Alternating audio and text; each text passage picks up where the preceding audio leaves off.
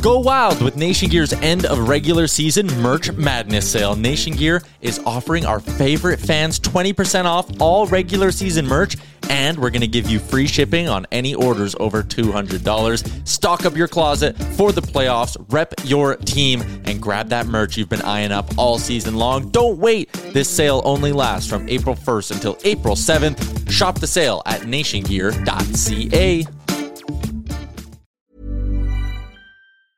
When you're ready to pop the question, the last thing you want to do is second guess the ring. At Bluenile.com, you can design a one of a kind ring with the ease and convenience of shopping online. Choose your diamond and setting. When you find the one, you'll get it delivered right to your door. Go to Bluenile.com and use promo code LISTEN to get $50 off your purchase of $500 or more. That's code LISTEN at Bluenile.com for $50 off your purchase.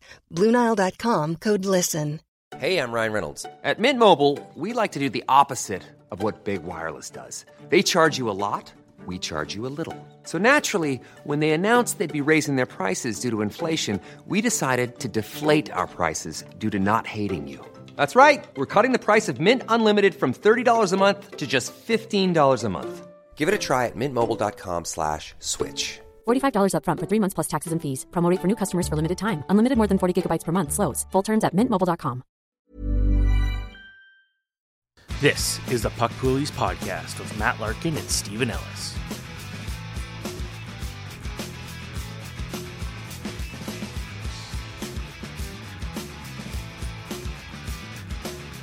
Hello, everyone. Welcome back to Puck Poolies Fantasy Podcast. It's Matt Larkin here with Steven Ellis. As always, have an exciting guest coming on the show today. We're keeping up with the fantasy draft prep.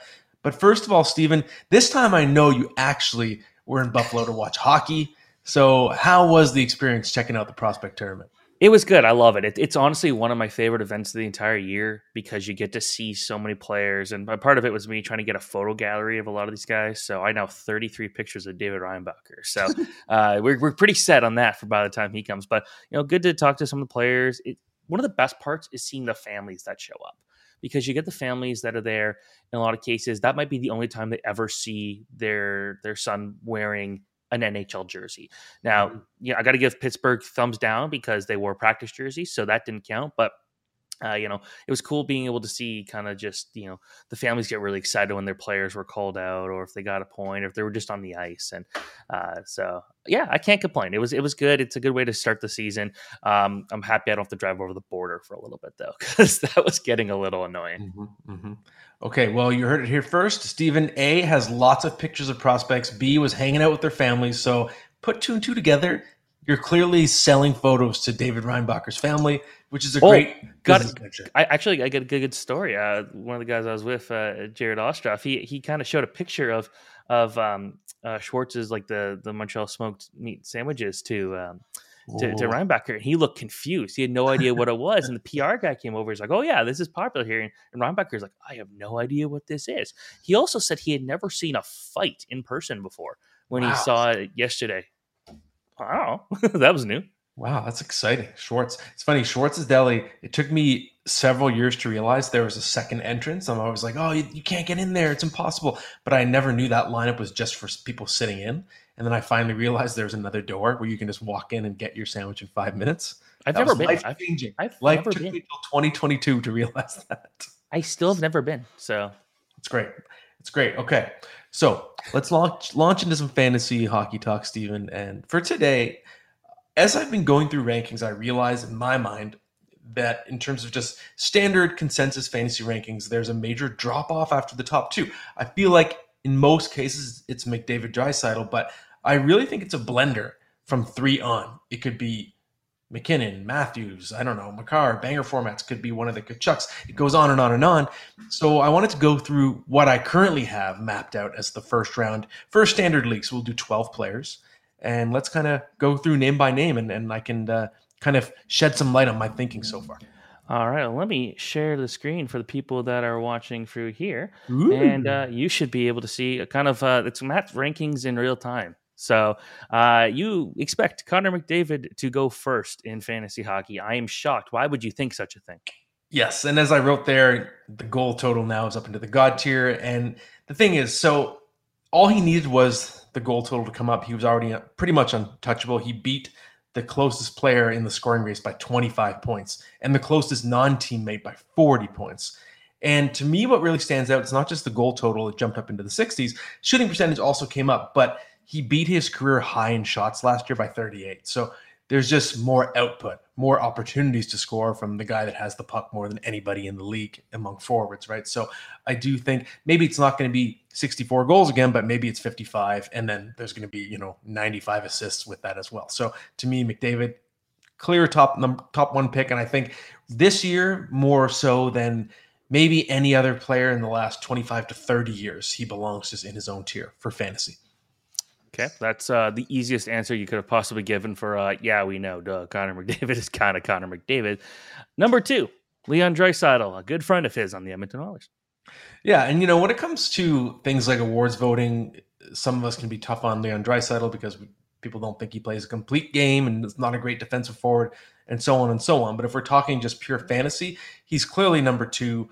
Uh, he is by far, by a significant margin, the number two scorer in the NHL over the last seven seasons. So, yes, he's well behind Connor McDavid, but there's nobody close to Draisaitl. He exists in his own tier as well, and he's just so consistent. Five years in a row, he's top four in goals and points. So you don't have to overthink that pick. Easy, Draisaitl number two.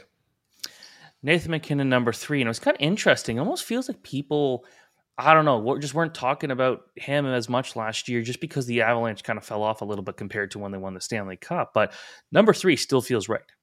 Yeah. And this is where, again, like number three, it, it starts to come off the rails. It could be another player. And I think it's completely open to debate. But for now, I have Nathan MacKinnon at number three. There's always the injury risk with him. And as I mentioned uh, in, in the story as well, I'm starting to get kind of a Mario Lemieux thing from Nathan MacKinnon, just in, in the sense of a superstar at the peak of his powers, but he just will never play a full season, and you just understand that. But you're still going to get elite production even if he misses a dozen games. Just the the style that MacKinnon plays, it just takes a lot out of the body because he's just dashing up the ice with that that fury, right? But last year was a really good example of how valuable he can be. He still had 111 points in just 71 games. So he really is that dominant. And you could argue that 70 games of Nathan MacKinnon is still the third best value you can get in fantasy. That said, because he does have some downside, I could see him falling to five, six. Maybe there are some safer players after him on the board. Okay, I like this. Now, with with having the the numbers on the screen right now, this is not anyone who's watching this is not going to be surprised on the next player coming up. But uh, Mikko Rantanen, uh, a guy who you know Colorado Avalanche also uh, very good numbers last year. Again, feels like no one was talking about him in that way. Yeah, I think just Rantanen is a great player who someday could end up being a Hall of Famer uh, but is just overshadowed by Hall of Fame talents, right? Nathan MacKinnon and Cale Makar are just going to continue to steal the limelight. And I think Rantanen might be the most boring player on the board in the first round, just in the sense that we kind of know who he is. He's a great player. I don't think he's going to exceed what he did last year, breaking into 55 goals, 100 point range, but I don't think he's going to dip any lower than 45 goals, 95 points. That feels like the floor. So you want to be safe in the first round, and he's just rock solid. There's no, to me, risk of him going bust. And oh, Mikko Rantanen only had a 75 point season. No way. He's a superstar and he's just as dangerous as a passer as he is as a shooter. So I love that versatility too. You know, uh, for our next player, Jack Hughes, I want to throw everybody in the hockey card community under the bus. And he, when Jack Hughes was not lighting up the NHL as a rookie, you know, something very few rookies actually seem to ever do, people were saying, "Oh, bust, bust, he's terrible." Like, and his card value, like his rookie card, was just dropped in value, tanked completely. I held on to mine Mm-hmm. and it's looking pretty good right now. It's like, guys, Jack Hughes is one heck of a player, and right now he's starting to show it. Last year he was a shooting machine, just missed the hundred point mark, and he's very young. Yeah, and and so these rankings are, are still a fluid list, right? I'll continue to tinker with them as we get closer to the season. So it's not inconceivable that I decide to just go for it and move Jack Hughes up to third overall. I think to me, what's most exciting about Jack Hughes in the first round is every other first round pick, we know who they are and they're all in the middle of their primes. But Jack Hughes is not. He's only 22. Mm. He just busted out for 99 points. And it's weird to say like you could pick a guy third overall, but he has upside. Like he's an upside pick, mm-hmm. and we know the floor is still strong. Uh, but I feel like 99 points is maybe that would be the low side of the projection. I could see Jack Hughes jumping to something like 110. And I'm predicting he's going to be the number three scorer in the NHL this year. So even as I, as I talk about him right now, I'm like, wait, do I do I love Jack Hughes? Do I want him to be my number three player? The only thing keeping me from putting him number three is that he hasn't officially done what someone like MacKinnon or Rantanen has done yet statistically, but he's right there. So I won't rule it out in either way. I just love the fact that you're getting upside with this pick. And again, I kind of like with Seth Jones having uh, you know, being able to produce points with hopefully with Bedard there. I like the idea of maybe Luke Hughes being able to produce points with Jack Hughes on the point there. And that's just another high scoring defenseman that can move the puck, uh, be a power play option. So I think just with the Devils, just you kind of keep want to buy high on them because they're continuing to improve and they still got Shimon Nemec coming up. Like it's going to be a fun few years for the Devils. I'm really excited for them. Their prospect team didn't do so well, but that's okay. Um, David Pastrnak, 61 goals, 113 points, second Hart Trophy vote, but it is a slightly different look Boston Bruins. But I still think we should expect him to go early because even we know he can produce no matter what. That's right. And I recently actually bumped David Pastrnak back up in the rankings. I think I had him a spot lower. Um, but I realized maybe I was overthinking it a little bit. Yes, Boston has lost a lot of that supporting cast, but it's not like David Pastrnak was playing with Brad Marchand and Patrice Bergeron last year, right? He was playing with Pavel Zacha and, of course, David Krejci. But Pastrnak proved that he doesn't need to be with the other Hall of Fame grade players to be a superstar, had the best season of his career. He's still going to be with Pavel Zacha. And we don't know yet who that left winger is going to be, but I think it's still possible that Pastrnak produces, if not probable, at a superstar level. And to me, what makes him so safe, or safer that maybe he's getting than he's getting credit for, is if you just regress his numbers by 20%, which would be considered quite a downfall, that's still 50 goals and 90 points, right? So I think the floor for Pastrnak is still incredibly high, even if he dips a little bit. So absolutely still first round pick. Okay, I like that. Matthew Tkachuk, uh, one of my favorite players in the draft, and someone I could, I, I would almost argue could be your, the guy I'd be picking at number three. And I don't know where I'm drafting in any of my drafts yet this year. Unbelievable power forward, just had a career season. He is coming off an injury, but he says he's healthy and he's ready to go. That's right. And only three players in the NHL have delivered 100 points in each of the last two seasons. McDavid, Draisaitl, and Matthew Tkachuk. So, in terms of production, you can set your watch to. I think that Tkachuk has joined that elite tier, and I wouldn't fault anyone for ranking him as high as third.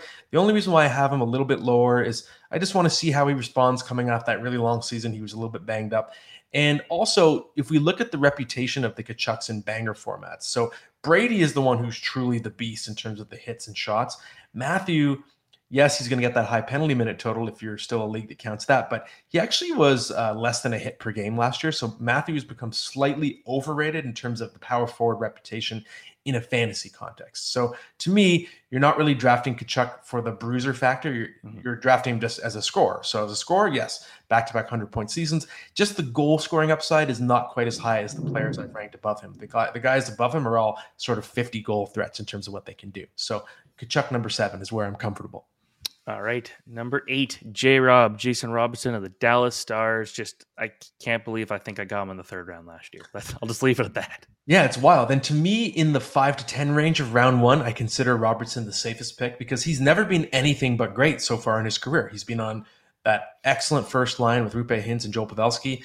Robertson just keeps getting better and better, and he broke through into the 100 point range. He's right in the middle of his prime. There's no reason to expect anything less but a repeat. I don't know if he's going to ascend another level at 24 years old. Now I think he's kind of getting into what should be his prime level of production, but that's still excellent. And I, I think he can do it again. So super safe player for me. A player that can be safe, but can also not be safe due to his injury history. And that is Auston Matthews, who, you know, a year ago, two years ago, we're talking about a top three player in the league in, in, in, pretty much in any draft. But the fact is, he gets hurt a lot, and that is going to continue to hurt his production if that happens. But if he stays healthy, feel like nine is you know a really good pick. Yeah, and I can understand if anyone believes this is far too low of a spot for Matthews because obviously he has the ability to be a top three player. Uh, but I just think he, like MacKinnon, is virtually a lock to miss time. He's usually going to play somewhere in the low to mid 70s, but Matthews is less of a, an assist accumulator than MacKinnon is. So Matthews' point ceiling is a bit lower. And his production is going to be elite when he's in the lineup. But if he misses 10, 12 games, he also needs to have a really good shooting season, if he's a little bit banged up, as we saw last year, his shooting was less effective, and he ended up with 85 points, 40 goals in 74 games. Still great, but if you're looking at just the full season production, that's not really guaranteed first round level production in that sample size, right? So to me, because he has actually a lower floor than a lot of people realize, he's more of a late first round pick, albeit you could pick him and he could be the number two player in fantasy. He could score 60 goals again and you could be laughing all the way to the bank. So obviously the upside is still significant, but he has more downside than a lot of other players in this range.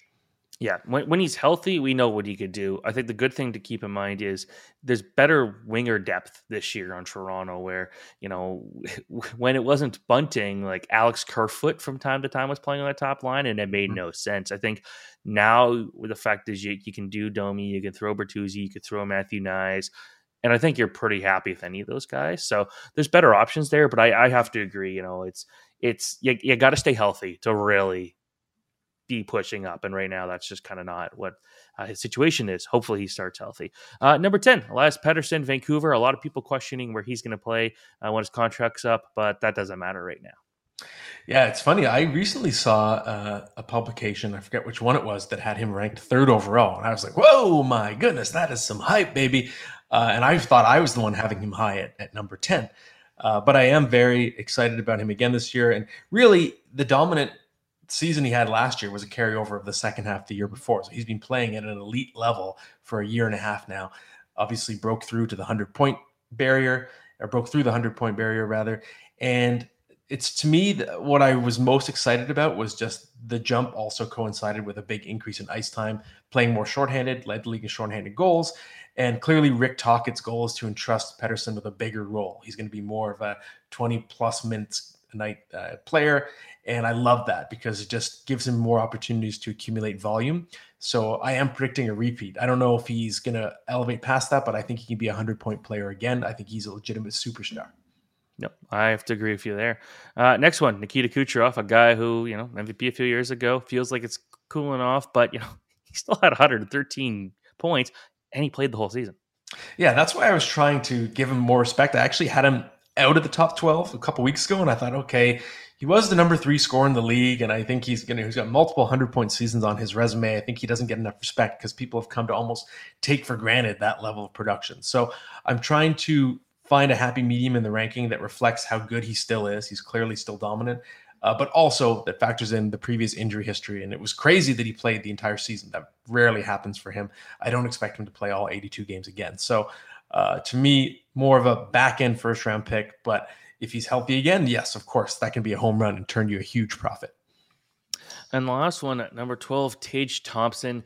Uh, we, we know what he was able to do last year, but that wasn't a fluke. He was very good the year before, too. And I think a lot of people kind of forget that. But when it comes to Tage Thompson, you know, the Sabres are on the upswing here. This is a team you're going to want to start investing in because they've got some good young guys. And at the time we're recording this, we know Matthew Savoie's hurt, that would be an interesting one where if he was healthy, could he potentially crack the top six? We don't know.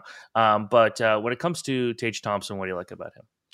Yeah, I think Tage Thompson is a burgeoning superstar. And I think you said it just with Buffalo in general ascending, the talent around him keeps getting better and better. He's obviously already shown he can dominate on his own ever since Don Granato moved him to center. 47 goals, 94 points last year. I think that's sustainable. He's just really hard player for defensemen to match up against at his size with his agility. So I think that is a repeatable performance, but I still think there might be room for maybe he can get up to the 50 goal range, maybe a little bump to 100 points just because of the talent all around him, all around him getting better and better. Only thing is, with that big body, uh, there were a few injury scares with him last year. None of them turned out to be serious, but I do worry that he'll get a little bit nicked up, which is why I have him uh, at the back half of the first round. But it's certainly not someone I'd be avoiding. I, am very excited about Thompson again. All right, I guess that's it for our, our, our all their picks here. So uh, I don't know. It's like have you have you done your fantasy uh, drafts yet? I'm assuming not yet. I haven't done it yet. It's coming soon. Mine's a keeper league. But before before we move on from the list, I did want to just mention a few players quickly that are on the bubble in case someone's listening saying, "Wait, no so and so, no so and so." I wanted to just touch on those because the all these players they might end up back in my first round like, as I'm moving bodies around. So, uh, Cale Makar, I do think that the signature season's on the way. It hasn't happened yet. It could be this year. Kirill Kaprizov, He was hurt last year, but he actually improved his goal scoring pace. He's still a superstar, even without a good center. Mitch Marner, super safe, high points floor, just doesn't score enough goals to be a true easy first rounder. And Ilya Sorokin, my number one fantasy goalie. But I'm not ranking goalies very high this year. I just don't think there's any goalie that's in a tier of his own. So I just wanted to touch on those four names and let you know that they're still in my mind. And in a 16 team league, which I play in, that would mean they're all first rounders as well. Now, there's one specific guy in Ottawa I want to ask about because I noticed you didn't include Tim Stützle. He's close. I have him knocking on the door. I do predict that he will be a first rounder next season.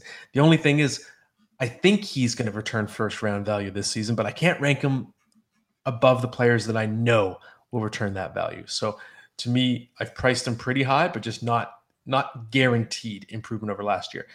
I expect he will. So I, I love Tim Stützle. I love him as a breakout. I will be writing a story soon on bold predictions, and that will include Tim Stützle being a monster this year. And now, if people read your top 300, which will be linked in the, the comments below or at the comments in the description, um, but if you had to pick uh, the first defenseman to go, who is that? I still think it's going to be Cale Makar. I just think, you know, Erik Karlsson got the Um, the glory for the incredible season last year, but Cale Makar was still producing at a 90 point pace. He's still in his prime. So I think Cale Makar, that when I say signature season, I just don't think we've seen the, oh my God, Cale Makar season yet. It's coming. I think it's going to be 100 points. And I don't know if it's going to be this year, next year, but I, I really believe it's going to happen. Perfect. All right, so I guess that's it. So again, make sure to check out Matt's full top 300. You're going to be you're going to update it. Uh, it's been doing a lot of traffic. People are very excited about it. I'm very excited about it. Um, but the season coming up, uh, I'm excited to be the most drafts I've ever been in, uh, which might be hard to follow this year. But uh, yeah, you know, if, if, you've you've heard me talk about the the, the four team league, it's not a six team league, but this this twelve team league I just joined with a bunch of scouts. It's gonna be a lot of fun. Um, all right, it is time for the tip of the week, and this one's interesting. You have it said here's play it safe in the first half of the draft and do the opposite in the second half. Yeah, I figured this is a good tip to bust out just because we're talking about the early uh, portion of your fantasy draft right now. And I always say you cannot win your fantasy draft in the first round unless unless you're picking Connor McDavid. For the most part, you can't win it in the first round, but you can absolutely lose it in the first round. So to me, I try whenever possible to avoid players that have significant injury downside. You don't want to take on that headache. You're going to have enough injuries pop up on their own during the season. You want the safest pick you can get. When so many players, especially this year in the first round, they're tiered pretty similarly. So I've mentioned, you know, a Jason Robertson or an Auston Matthews. Well, then to me, I'm going to go for Jason Robertson because I'm going to take the player who's going to produce it roughly at that level, but is safe, is less likely to get hurt. And to me, that should be your mentality early on. Go safe, safe, safe, because you want to make sure all your early picks pan out because those are the players you're relying upon to be dominant. In the middle to late rounds, completely reverse it. You have to think about the future of your team. Chances are half that team is going to turn over throughout the course of the season. A lot of those players are going to be dropped. So instead of going for the, the boring veteran, I always use like David Perron as the quintessential boring veteran example. Go for the Adam Fantilli pick. Go for the player that has upside because when you hit on those, those are the picks that can win you your league. And the veteran types, you can find them later. They're going to be on the waiver wire. So I always say safe at the beginning and not safe. The deeper you go in the draft, the more risky you should get to the point where right, by the end of your draft, you should just be going crazy, just wild swings at everything because it doesn't matter. All you have to do is hit on one of those final five picks, for example, and find a really big breakout, and you're laughing. Yeah, and it's kind of like in real life NHL draft where you know some teams will take a more safer approach and pick this guy. Okay, we know he might not be the biggest star, but we could probably count him one day being the second line center, and he'll be very valuable, and we're happy with that. But you got to go for the upswing or the upside picks later on, uh, especially teams with a lot of draft capital. You know, you look at Toronto, and they went out and picked Easton Cowan in the first round. You know, that's a huge swing in the first round, but so far reviews are looking pretty good. He was very good in that prospect tournament. He showed that he he's got something to prove here. But when it comes to later rounds, you want to be taking those swings and getting those guys that can be your your future stars, and that's hard to find. But that could be something where you're banking on Dustin Wolf from Calgary. That's a great example. Someone who I tweeted the day of the draft. He was going to be the steal of the draft. He was going to be the best goalie in that draft. And I'm still holding true to that one. He looks like he's going to be a very valuable player. Devon Levi, another late round pick. Um, these guys that you look at the ups they might have a couple flaws if you're a later round prospect it's because you might be too small you might not be a great skater the offense might not be there. But that's when you start to take those chances. So if you bring that mentality to something like this, it can reward you in a big way. Yeah, and I love the example of, of Levi and Dustin Wolf because that really illustrates the philosophy. So right now, Devon Levi's got a lot of juice. The average draft position is going high, and you may have to pick him in the first five rounds. To me, that's not the pick you make if you're in a redraft league because that's not playing it safe. But Dustin Wolf, someone you could get in the 15th round of your draft because you don't even know if he's going to start. That's what the swing you want to take. That's the reach. That type of portion of the draft or that juncture in the draft is when you do want to reach. And if you have someone that you're really you have a hunch on, go ahead and take them a round or two early. Just get get the guy you want because it's the, the rankings are in a blender at, after the you know 200 players into the draft, right? Anything can happen. So that's when you want to get risky. Okay, Steven, we have an exciting guest, someone we've been trying to get for a while. Coming up, it's Dobber himself, Darryl Dobbs. Okay, we are very pleased to bring in a special guest today. This is one of the heavy hitters, all time heavy hitters in the fantasy hockey community. We've been trying to line up our schedules for a while. We finally have him. Darryl Dobbs, you know him as Dobber, founder of the Dobber Sports Network. Darryl, how are you doing, my friend? I'm doing great, guys. How are you guys doing? We're pretty good. We're, we're almost done the theoretical part of the off season. we we got prospect tournaments going. We're actually seeing people on ice so it feels like it's almost time. There's leaves on the ground, and we're really excited to, to get going. And yeah. uh, I wanted to ask you to start here, Darryl, um, just because you have been doing this for a long time. You've been one of the most respected uh, fantasy hockey insiders for a long time. So, how did you get started in, the fantasy hockey industry? And is there sort of a, a superhero origin story in which you fell in love with the fantasy side of the game? Uh-huh. Well, I mean, I'm sure, like many of us, uh, you know, uh, my dad would come home as a kid with his, you know, sheets of, you know, who he drafted, and I was just fascinated just looking at these players. And you know, at the time, it was just Leafs and Oilers for me. I was a Gretzky fan, and uh, this opened my eyes up to other players and just start tracking them. And then when I was 15, he invited me into uh, a league that was starting up, and it was a keeper league, and uh, just the love grew from there, and it was you know awesome. And then uh, you know I'm obsessed with with this thing, and I tried to get into um, the hockey news, and uh, you know started bugging. Uh, you remember Jay, and uh, you know he gave me a little spot on uh, on the website doing uh, you know weekly articles and and things like that. And that was kind of my moment when I when I got through finally to the hockey news and got going there. Awesome. So, you know, obviously we're looking at this and the, the, drafts are starting soon. Some, I know some places have started drafting. I think it's kind of nuts. We don't know who's going to make which team, but what's the most common mistake that fantasy managers make uh, during the early draft season? Uh, there's a couple of them I, I, I, see all the time. One, one would be like overrating the name. So you're, you know, you're used to this guy producing, and you know he's been reliable for some years, but you're not factoring in the, you know, the age curve or the latest, you know, situation around him or his proneness to injury or, uh, you know, like you're, right now you're seeing guys like, uh, you know, Mark Stone, who's a serious risk, but he's his average, you know, his ADP is super high. Um, doesn't make any sense.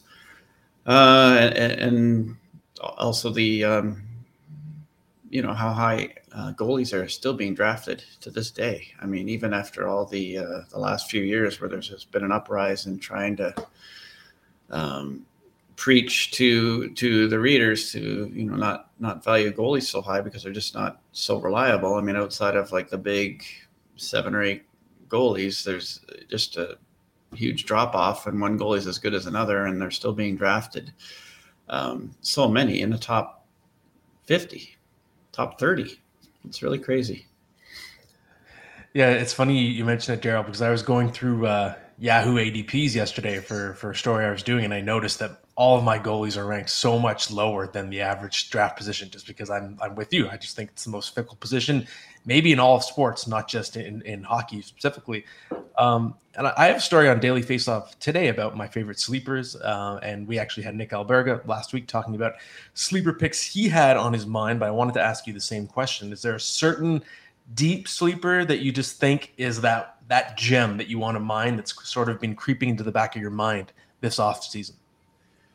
Um, I'm seeing more and more that uh, I rate Dylan Strome higher than uh, a lot of people, and uh, you know, I just look at that final quarter of last season. I look at uh, his start to last season. He had a little bit of a a slowdown in the middle, but his line mates at the time was you know Nicholas Aube-Kubel and uh, you know it, you could just see see the changes when when he did well versus when he didn't and uh, I, I, think he's last season was just a stepping stone and I think he's going to do a little better. And I think uh, uh I can't recall his ADP I think it was in the high 100s um, but definitely lower than um, I, I have him. So I have a feeling that uh, I will have him in most of the leagues that I'm in, for sure. And there's other guys too. Like I think Connor Bedard is drafted too low. That's not a deep sleeper by any chance, but I mean his ADP yeah. is 37, and uh, I'll happily scoop him at 20, 25 easily. Um, wouldn't even hesitate. Hmm. Uh, and then you know there's the annual uh, Kakko and Lafreniere watch you know, each year it's like this is the year for these guys. But now it's getting to that point where it really could be the year. You know, we're you know several years in with both these guys, and they're just everything seems to be lining up more and more for them. So yeah, these are some guys that uh, I'm watching. I'm also a fan of um, Tommy Novak, Nashville.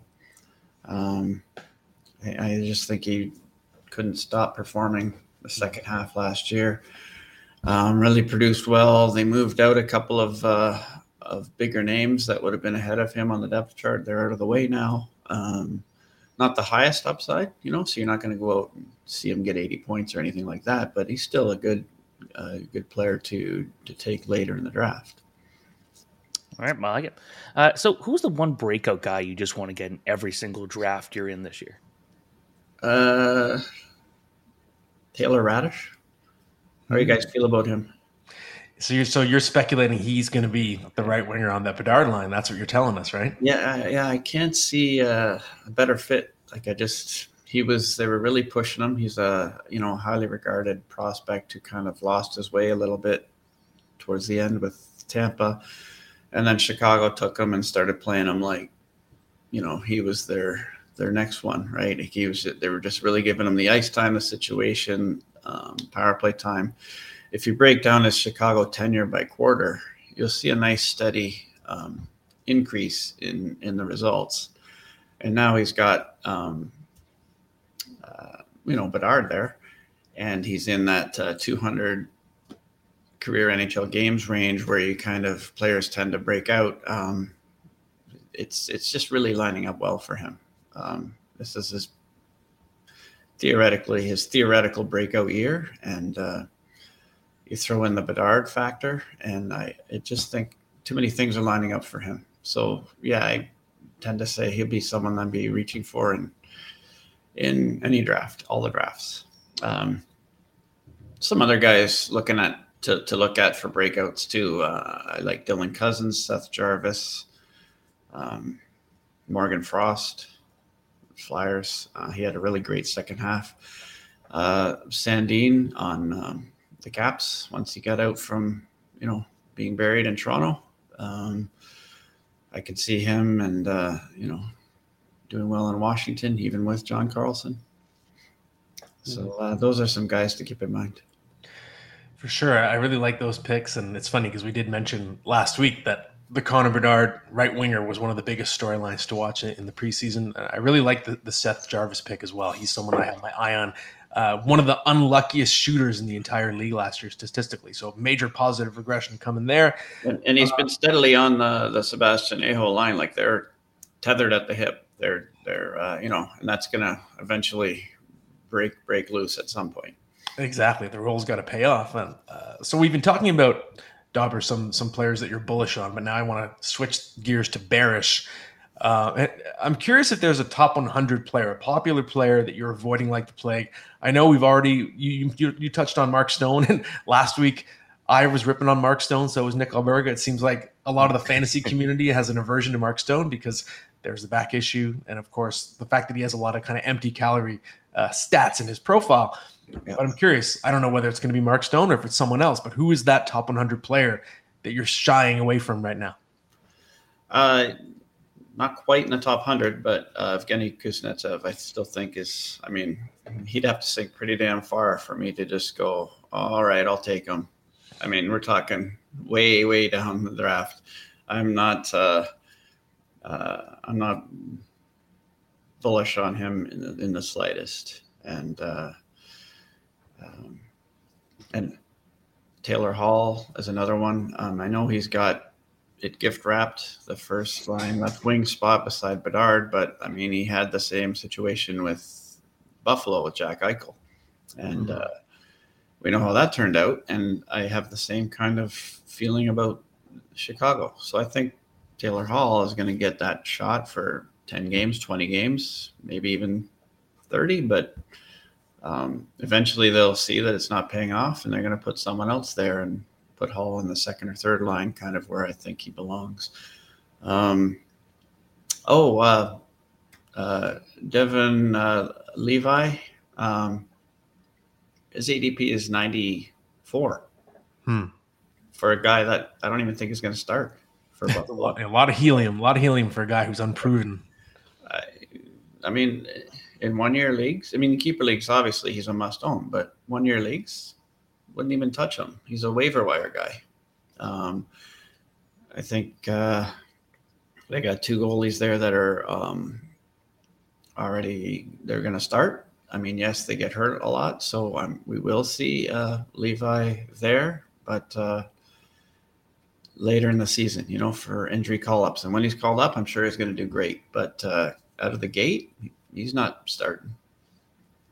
No, I, I, I have to agree there. We've talked a little bit about Devon Levi on this show, and it's like, you know, I feel like people still forget Eric Comrie is in the system there, and he did play pretty well at points last year. And they do have Luukkonen, who himself is trying to prove that he is a long term option there. So we don't really know where Buffalo's going with their goaltending, um, but we'll see. We, we do know Devon Levi will be a big part of that, but I agree. I would not be picking him in a one year league here. Uh, so, you know, we've earlier in this show, uh, Matt was kind of giving his top picks to go in the draft, and uh, McDavid and Draisaitl. Most people can kind of say those are one, two, but who is your number three draft pick this year?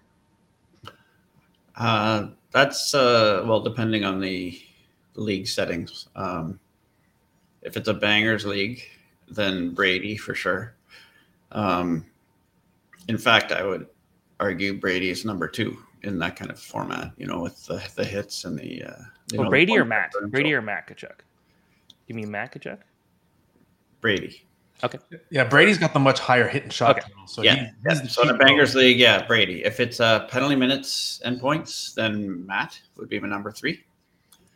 Um, and uh, if if you have a really flexible uh, IR and you're in your league, then Nathan MacKinnon would be my number three. So yeah, it all kind of depends. And if if you have strict IR rules and it's points only, um, then I would it would be Kucherov. So again, yeah, it's four different answers, four different leagues. yeah, it's always a matter of context. It's, it's fair. Um, I, I tend to have my sort of default rankings are kind of a blend. They fart, they partially factor in bangers, but they're not full banger. So I have Brady kind of near the end of the first round or early second round.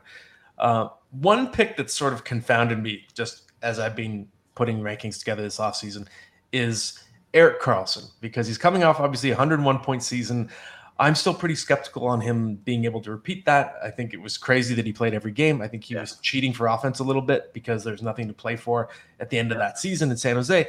On the other hand, he's joining a much more talented team. He's playing with some of the best company he's kept in a long time. So, where do you rank Erik Karlsson, or at least just in general, what do you expect from him this season? He's, is he someone you want on your team, or are you shying away? Uh, no, I I'm not shying away. I just you, you know when you when you're talking about Erik Karlsson, you're you can't have an expectation of 80 games again. That's just nuts. Um, that's lofty. Um, if you're if you're coming in with an expectation of 70, then that seems to be realistic. And then if he gets to 80, then great. But uh, he's either going to be out there with Crosby or Malkin at at even strength. It's going to be 90% of his shifts as one or the other, and that's just um, fantastic. And that's why I think it'll work better than um, with with Chris Letang than it did with um, Brent Burns, because he's always going to have one of those, um, you know, elite elite players out there with him. So um, I think he'll exceed a point a game again. I don't. I think 100 points is not happening, although wouldn't be ter- terribly shocked. But I, I think 70 games and in that 75 80 range for points is is a, a, fair expectation. And I think him and Cale Makar will be neck and neck for top scoring D in the league this year. Yeah, yeah. Peng- Penguins are going all in right now. Mm-hmm. And they have a power play that might actually be usable this year, which would be nice. Uh, now that you've got a guy that kind of dominates on the power play there. Uh, so, two guys that didn't really have great seasons last year that I think a lot of people expected better of, and that were Jonathan Huberdeau and Johnny Gaudreau. Who do you think is more likely to bounce back of the two? Ah, uh, um, is both a good answer?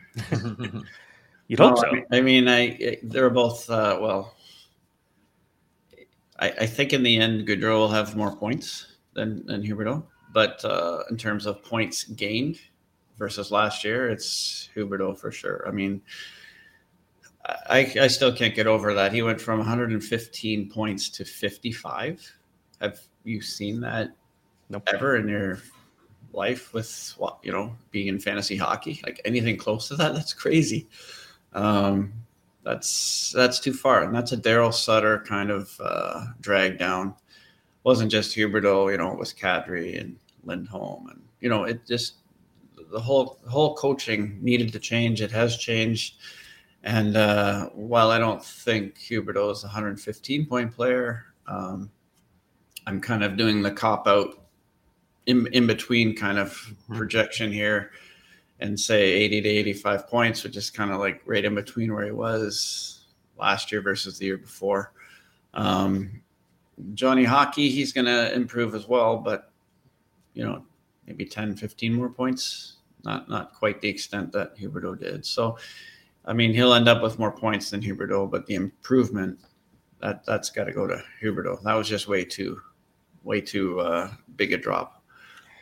Yeah, I think yeah. I, I agree with you. Uh, I have the same type of projection for Huberdeau, roughly back into the point per game range, and even just by virtue of him not starting the season with his coach putting him on his wrong wing for 50 games.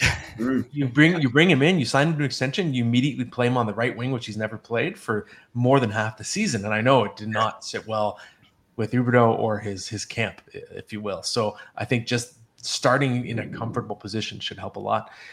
Uh, Darryl, this has been fantastic as we expected. Awesome insights, super helpful. Um, before we let you go, I just wanted to give you a chance to plug what you have going on because I know obviously it's a very busy time of year for you. Yeah, uh, thank you. I got the well the 18th annual fantasy guide um, that you can get at dobbersports.com. Uh, the big new thing though is uh, the the launch of the new app uh, for Goalie Post. Um, that's the starting goalies app for you know push notifications and email and, and goalie rankings. And I also got um, projected wins for each game, um, projected saves for each goalie, uh, and it's a free app. So that's in the uh, Apple Store and the Android Store, and that's Goalie Post. Excellent. Sounds great. I'm going to check it out myself. Well, this has been fun, Darryl. Good luck in the fantasy season, and I'm sure we'll have you on sometime soon. Yeah, thanks a lot, guys, for having me on. Okay, Steven, it's time for our prospect update. And normally you find a prospect on your own that you want to talk about. But I hijacked it this week and I said, can you please talk about Connor Bedard and Adam Fantilli because they both had hat tricks over the weekend, and there was some debate on Twitter whether it mattered. Oh my God, they're showing they've already arrived, or oh come on, they're against inferior competition. It doesn't matter. So I'm curious what your take is on the standout performance of both prospects over the weekend. Well, I will point out that when it came to the prospect um, tournaments, very few teams had actual goalies that are worth even keeping an eye on. So there were some ECHL goalies getting scored on, or guys who are maybe just long term AHL backups. But you know, you still are playing against some quality competition, and seeing Connor Bedard go out there and unleash that unleash that wrist shot we know he's capable of. This guy looks like he's still playing at the World Juniors. Like it just it looked ridiculous. When it came to Fantilli, he was just so dominant with Columbus. And I, I looked at the top standouts for um, the rookie tournaments. I didn't actually include him because Jordan Dumais was just a little bit better. But for Fantilli to go in there and just make such an impact and, and, and throw the body around and just be this this presence we know he could be, they are they lived up to expectations early. Again, we're talking about prospect tournaments, but I think that you know we, we know they're both the real deal. Um, and when it comes to Bedard and what he could be able to do this year, I was kind of going a little lower on him. I was thinking like almost like 70 points. I'm I'm going well, I purposely decided, okay, I've, I, I put a notification on my phone this morning. I'm like, I'm going to think of the first number that comes to my mind, and that's what I'm going to stick with. Connor Bedard's going to get 80 points this year. I just think, you know, having a guy Taylor Hall as a mentor is going to be a, a, good thing. I think that you know, again, I do like the fact that Seth Jones is going to be passing him. Bedard can create so much. I have. I want to buy high on him in this time. I usually buy low, knowing you know the the prospects could be really tough to, rookies could be really tough to, to value. But I think Bedard's going to hit 80 this year. When it comes to Fantilli, I said earlier in a, a couple episodes ago, like if he's even hitting like 35, 40 points, I'm not considering that like a disappointment just because again we know how hard it is to score and columbus is going to be a better team which means ice might be a little harder for fantilli to get in all situations especially early but i'm thinking 52 with him it's columbus is a team that it'll be interesting to see how they react with a new coach and i think that that could really spice things up and they might uh, let's see how the players respond obviously zero games played under Mike Babcock. So uh, it's not like you could say they, they're playing any better or any worse. But when it comes to with what Phil Fantilli is going to do, I like the options that he's going to be able to play with this year um, more so than if maybe he was playing with, with Anaheim um, had he got picked there. So I'd say, you know, I'm, I'm, I'm looking to have him get 52 points this year. Okay. Yeah. I think those projections are very consistent with what I've had. I had Fantilli in the 50 range uh, because I'm confident he's going to have that big role uh, just because that's sort of what the team indicated the, the night that they drafted him. Um, and Bedard, I had him 80 all summer. But now I'm kind of wondering about 90 even. And I'm not one mm. to overhype rookie, but at the same time, I mean, Auston Matthews scored 40 as a rookie, and we know how similar that release is for Connor Bedard. And just seeing how far he scored on one of those wrist shots over the weekend, he was like the top of the circle, bad angle, and he got like full power on that shot. It was just remarkable. So he is going to be able to create offense on his own. So I don't know. Maybe it's maybe I I don't know. Is he a 90 point player? I'm not sure. No, I, I, can't. We're still talking about the Chicago Blackhawks here, yes, right? Maybe we I, are talking about the Blackhawks, so we got to be a, a, bit more safe on this one. But I think the thing with with Bedard was he actually had a lot of experience because he was scoring all those goals on Colten Ellis on the St. Louis Blues, and that's a goal he actually knows very well. And they trained together, and and, and the story went that. Uh, Ellis never let in a goal from Bedard, and then he, I guess, he took that personally because uh, those are three goals, and it was a four point. It was not the best single game performance. It does go to Jordan Dumais, who had six points uh, in that same game that Fantilli had five in. So, hmm. um, again, a ten to seven game where those guys get a lot of points kind of shows you maybe it wasn't the greatest competition, but I enjoyed it, and I'm happy with that. For sure, very very exciting stuff. Uh, okay, Steven, now it's time for the best bets segment. And I've been going through a lot of futures uh, as I'm rewriting some, some stories looking at uh, NHL award candidates. And obviously, I spoke about Cole Caulfield last week. And did I say Caulfield? I think I did. Well, I'm you one did. of those people. Yeah, Cole Caulfield. I know it's Caulfield. Okay, that was just a slip of the tongue. Uh, but as I was going through the Vezina odds, uh, I found myself just really looking deeper into Alexander Georgiev's numbers from last year, and I kind of forgot how good he was. I don't think I was paying enough attention. Okay, so this goaltender was tied for first in the league in wins, second in shutouts, nine, ninth in save percentage, fourth in goals saved above average per 60, which to me is the main stat that I use to identify how good you were. So number one was Linus Ullmark, number two was Filip Gustavsson, number three was Ilya Sorokin, and number four was Georgiev. So to me, in my mind, that made him the fourth best goaltender in the league on average last year. And he currently has the 11th best Vezina odds on Betano. So I see a big gap there for someone who was in the elite tier and he's not being graded that way in terms of the odds you can get on him. So plus 2,900 for the Vezina. I really like that for Georgiev, especially because Pavel Francouz is banged up. So we know going into the season, Georgiev had a big workload. Last year, it could actually grow. So the volume stats could get, get even bigger, which could up his case for the Vezina if he continues to play at a high level. I know that there is a narrative out there, uh, and it was actually our, our, pal Mike McKenna that was really on this, noticing that Georgiev has a history of regressing. He kind of got worse each year with the New York Rangers, but that was in a backup role. That was a small sample size. He almost doubled his career high in starts last year. So I consider last year's sample size with him in a rhythm playing so much more, much more valuable, much more important, much more sustainable. So I'm kind of all in on Georgiev being the sleeper Vezina Trophy pick for the year. What do you think? I like it. Like, who thought Linus Ullmark was going to be the guy doing it last year? So when it comes to George Georgiev, like the potential for him to be this this big boom player was there because you know the Rangers fans were really excited to see him in his early days. He had some pretty good performances. It, it just when Shesterkin came over, that's when that kind of got ruined and his stats looked terrible in comparison. Yeah, okay, we get that. Um, but with what he's able to do last year, felt so underrated because that was an Avalanche team that was never at full strength last year. When when when you're missing one of your key guys all year long in Landeskog, you know you got to make up for it in other ways and that's you know sure they won the Stanley Cup, but there was a lot of turnover too um, from some key players. So I think that he went over and, and, did exactly what he needed to do and impressed. And I, so a bit of a long shot, but I think it's one worth taking just because you know there's just so much potential there. Now he's got that first year, and I don't think he's going to have any competition. There's no real concern of him being a one A, one B. I think this is his crease to, to really steal, and I think it's his opportunity to go and, and, and be one of the better goalies in the league. So I'd say, yeah, I picked him last year just for reference. All right, in that in that tiny league, that's I love that you have expansion now. You're going from the original four to the original six, which is exciting. Uh, okay. we oh we have expansion fees and everything. Ten million dollars. Yes, Ten dollar expansion fees. That's awesome. I hope it continues growing and eventually it just is like a thirty-two team league. Uh, so we got a couple questions in right now, I think, Steven. So what, what do we have this week from our listeners? All right. First question comes from Jay Moore. Shout out to Jay Moore, a very active person on Twitter. Uh, if goalie points in a pool are only based on wins, would you keep Skinner over Saros, even if Saros is the better goalie? Okay, no, I would not because uh, even if Skinner has a higher win percentage than Saros playing on a better team, the volume is not going to be there to match Saros because Jack Campbell is a much bigger threat to Stuart Skinner's playing time than Kevin Lankinen is to Juuse Saros. Kevin Lankinen is not a threat at all. No disrespect to Lankinen, but Saros is one of the best goaltenders in the world. He's also one of the busiest goaltenders in the world. So if you look at last year, uh, Skinner didn't win as many games as Saros. He had four fewer wins. And even though he was on a much better team, on a team that didn't make the playoffs, Saros had four more wins because he played 14 more games. So I still think you're going to see that battle between Skinner and Campbell again. And Skinner might be in the 50 start range, where Saros, you know, is going to be 60 to 65. So because of that edge in volume, I think he's still going to get more wins, even on a much inferior team.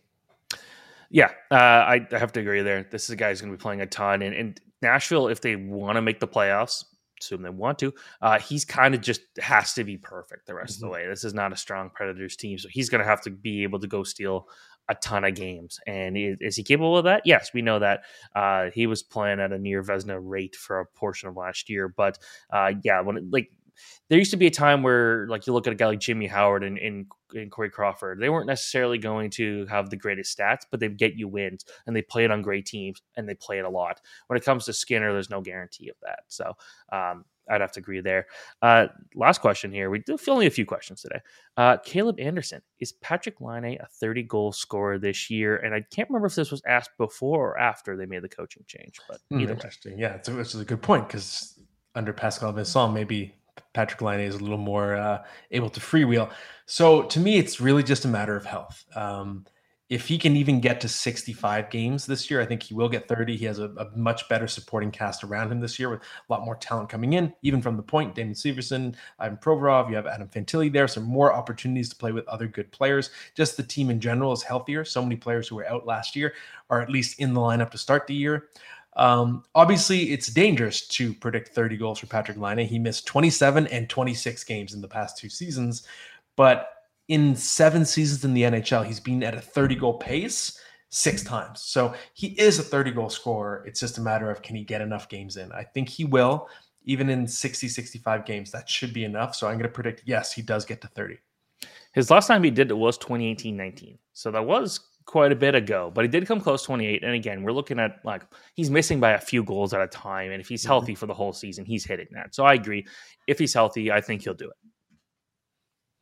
Alrighty, so Steven, we're going to finish it off with the starting lineup, and because you've been taking in so many prospect games recently, at these tournaments, I wanted to go prospect theme for you. Um, so I'm going to challenge you to name your favorite prospects ever, and the rule here is not in terms of what they became in the NHL, but at the time of their prospecthood.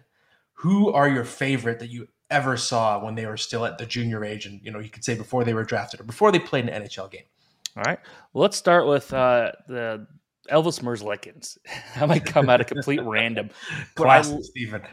I just I loved watching him play with Latvia. I loved watching him play the Spengler Cup with Switzerland in the, in the Swiss league. Like this is a guy that just showed so much potential. Was playing a lot of games at a young age, and it looked like yeah, this guy was going to be maybe the best Latvian goalie. And when he finally came over and he played in that Traverse City tournament a couple years ago, 2019, it looked like all right, he's ready for the the job in Columbus. And obviously some ups and downs. The ups have been very high. Like remember when he was a rookie, he was putting up some incredible numbers, and then everything kind of just fell apart a little bit after after that. I think though that now that Korpisalo's gone, they've they've anointed him as the guy going forward. And Tarasov will push forward, but with when it came to Merzlikins, I just thought it was so much fun to watch him play those couple years and always was entertaining. Uh, the next one, uh, gonna stick with goalie Yaroslav Askarov. Uh, just one of the most entertaining goalies ever watched. And it's funny, last year was actually the very first time I got to see him in person because obviously he played in Russia for so long. Um, but the one thing you'd watch from just clips and stuff of how aggressive he'd be in the net, just flopping around. He would, uh, you'd have a guy coming down a breakaway and he would leave the crease to go and poke check you in a way that looked so stupid that no player was prepared for. He's so much fun to watch.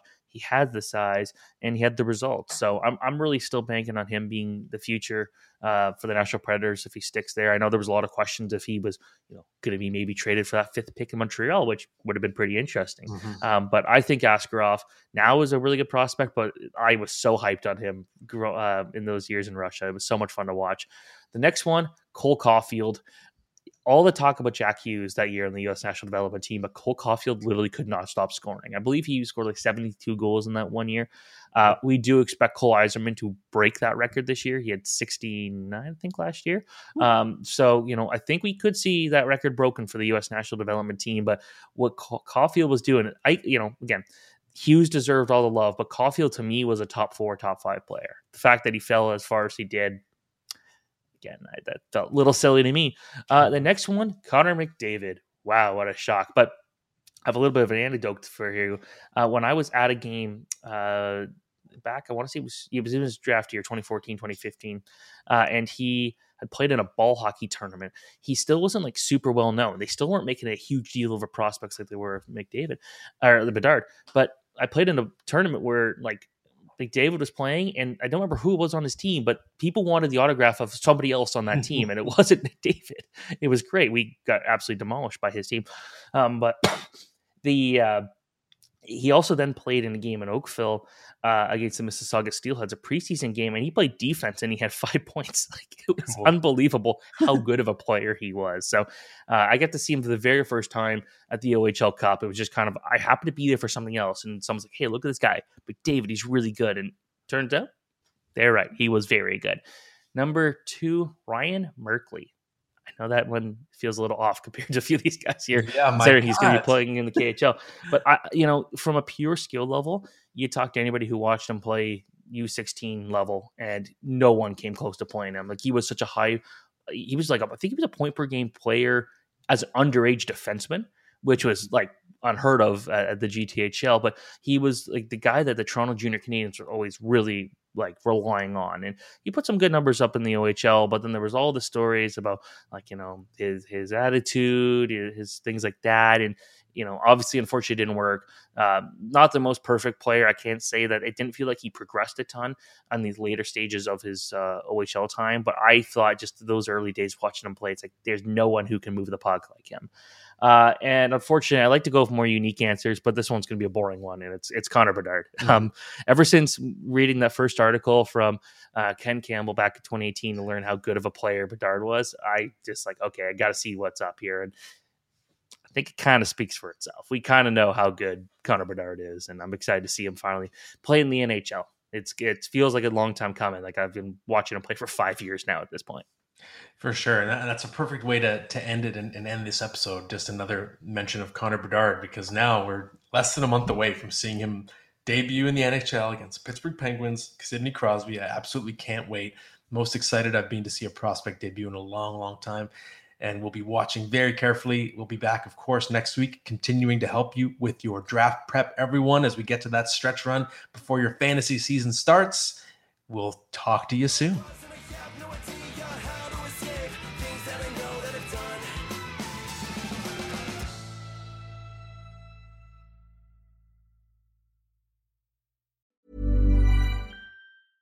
Mom deserves the best, and there's no better place to shop for Mother's Day than Whole Foods Market. They're your destination for unbeatable savings, from premium gifts to show-stopping flowers and irresistible desserts. Start by saving 33% with Prime on all body care and candles. Then get a 15-stem bunch of tulips for just $9.99 each with Prime. Round out Mom's menu with festive rosé, irresistible berry chantilly cake, and more special treats. Come celebrate Mother's Day at Whole Foods Market. Hey, it's Danny Pellegrino from Everything Iconic.